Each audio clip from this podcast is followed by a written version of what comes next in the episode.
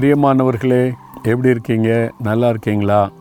இந்த எஸ்டேட்டு இந்த மலை பிரதேசம் நீங்கள் நல்லா பார்த்து ரசித்தீங்களா?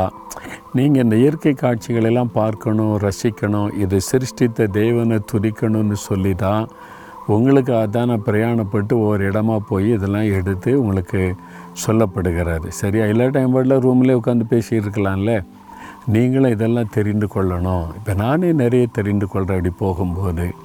பார்த்திங்களா அங்கே காப்பி தோட்டம் காப்பி செடி இந்த பக்கம் பார்த்திங்கன்னா மிளகு செடி. இதான் மிளகு வந்து இப்போ தான் பிஞ்சு இருக்குது. இந்த ரெண்டுமே வருஷத்தில் ஒரு முறை பலன் கொடுக்கக்கூடியது.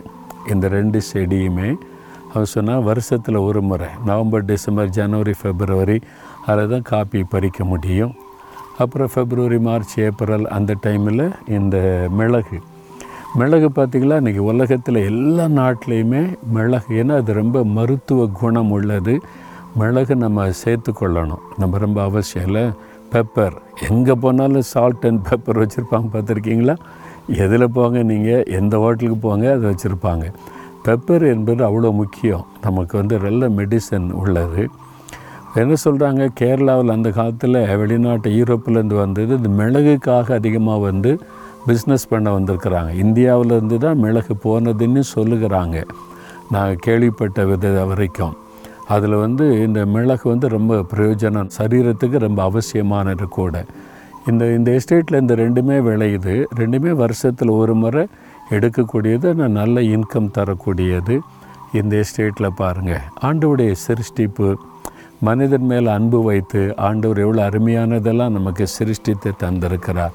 ஆரியாமத்தில் வாசிக்கும்போது பொற்பூண்டுகளை தேவன் முளைக்க பண்ணினார் அப்படின்னு தமிழில் இருக்கும். ஆங்கிலத்தில் பார்த்தீங்கன்னா ஹெர்ப்ஸ் மூலிகைகளை தேவன் உருவாக்கினார் அப்படின்னு ஆங்கிலத்தில் பார்க்க முடியும். மனிதனுக்கு ஆரோக்கியம் தரக்கூடிய அந்த மாதிரி மூலிகைகள் இந்த மாதிரி செடிகள் மருத்துவ குணமுள்ளதெல்லாம் கத்தர் சிருஷ்டித்தது.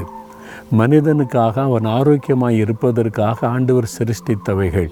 உடனே நீங்கள் தியானித்து வசனத்தில் உள்ளதையும் உலகத்தில் நடக்கிறதையும் பார்த்தா தேவன் எவ்வளவு ஞானமுள்ள தேவன் மனிதர்கள் மீது எவ்வளவு அக்கறை உள்ள தேவன் என்பதை விளங்கி கொள்ள முடியும்.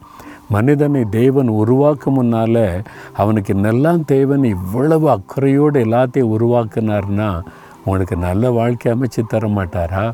உங்களை பாதுகாக்க மாட்டாரா? உங்களை ஆசீர்வத்தை நடத்த மாட்டாரா? அதை யோசிக்கணும் சரியா? பரலோகத்தில் உங்களுக்கு ஒரு வீட்டை ஆயத்தப்படுத்துறேன்னு சொல்லும்போது இந்த உலக வாழ்க்கையிலே நம்ம மேலே எவ்வளவு அக்கறையோடு உதவி செய்கிற தேவனாக இருக்கிறார்.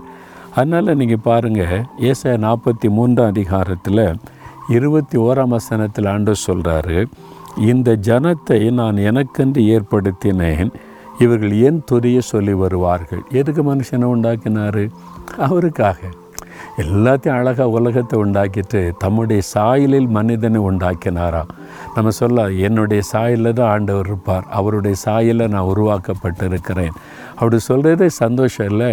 கடவுளுக்கு எத்தனை கைங்க எத்தனை கண்ணுங்க எத்தனை தலை இருக்கும் அப்படின்னு கேட்டிங்கன்னா ஒரு தலை தான். நம்மளை மாதிரி ரெண்டு கண்கள் ரெண்டு கால்கள். அவருடைய சாயலில் தான் நம்மளை உண்டாக்கி இருக்கிறார் அவர் ஒன்று விதர்ப்பமாக இத்தனை கை இத்தனை கண்ணு பாருங்கள் அப்படின்லாம் உள்ளவர் அல்ல. அவருடைய சாயெல்லாம் அழகாக நம்மை சிருஷ்டித்திருக்கிறார். அந்த தேவன் பாருங்கள் அவருக்கென்று நம்மை உருவாக்கினார். அவருடைய துதியை நம்ம சொல்லி வரணும் அதான். இப்போ ஒவ்வொன்றிலையும் அவருடைய மகத்துவத்தை பார்க்குறோம் பார்த்தீங்களா ஒவ்வொரு செடியில் கொடியில் ஒவ்வொரு மூலிகைகளில் பழ விருட்சங்கள் எல்லாத்திலும் அவருடைய மகிமையை பார்க்குறோம். அதை சொல்லணும். தேவன் எவ்வளோ பெரியவர் பாருங்கள் எவ்வளோ அருமையாக நமக்காக இதெல்லாம் சிருஷ்டித்திருக்கிறார் பாருங்கள் அவருடைய மகிமையை சொல்லத்தான் நம்மை சிருஷ்டித்திருக்கிறார். அப்போ அந்த ஆண்டவரை குறித்து மற்றவங்களோட பேசணும். அவருடைய மகிமை குறித்து மற்றவங்களுக்கு சொல்லணும் சரியா? நீங்கள் அப்படி சொல்லுவீங்கன்னு சொல்லி தான் ஆண்டவர் உங்களை தெரிந்து எடுத்திருக்கிறார் நீங்கள் படிக்கிற இடம் வேலை செய்கிற இடத்துல வெறும் மனிதனே புகழ்ந்து கொண்டு இருக்காமல் இதெல்லாம் சிருஷ்டித்து ஞானம் கொடுத்த தேவனை புகழ்ந்து அவரை மகிமைப்படுத்தணும் சரியா? அப்போ அதற்கு உங்களை அர்ப்பணித்து கொள்ளணும். ஆண்டவரே என்னை இவ்வளவு மகிமையாக சிருஷ்டித்திருக்கிறீங்க உமக்கென்று உண்டாக்கினீங்க நான் உங்களுடைய மகிமை சொல்லுவேன். தினமும் சொல்லணும். யாருக்காவது ஒருத்தருக்காவது சொல்லணும் சரியா? எதை பார்த்தாலும் அதில் தேவனுடைய மகத்துவத்தை சொல்லணும். சின்ன செல்ஃபோனை எல்லாம் பெருமையாக பேசுகிறோம்ல ஓ இது வந்து அந்த ப்ராடக்ட்டு இந்த நாட்டு ப்ராடக்ட்டு சொல்கிறான்ல சரி அதை கண்டுபிடிச்ச யார்? ஒரு மனுஷன். அந்த மனுஷனை உண்டாக்குனது யார்? கத்தர் அந்த மனுஷனுக்கு ஞானம் கொடுத்தது யார்? ஆண்டவர். மனிதனுக்கு இவ்வளோ ஞானத்தை கொடுத்த தேவன் எவ்வளோ பெரியவர்? அப்படி சொல்லுங்கள் அப்போ ஆண்டவரை மகிமைப்படுத்த முடியும்.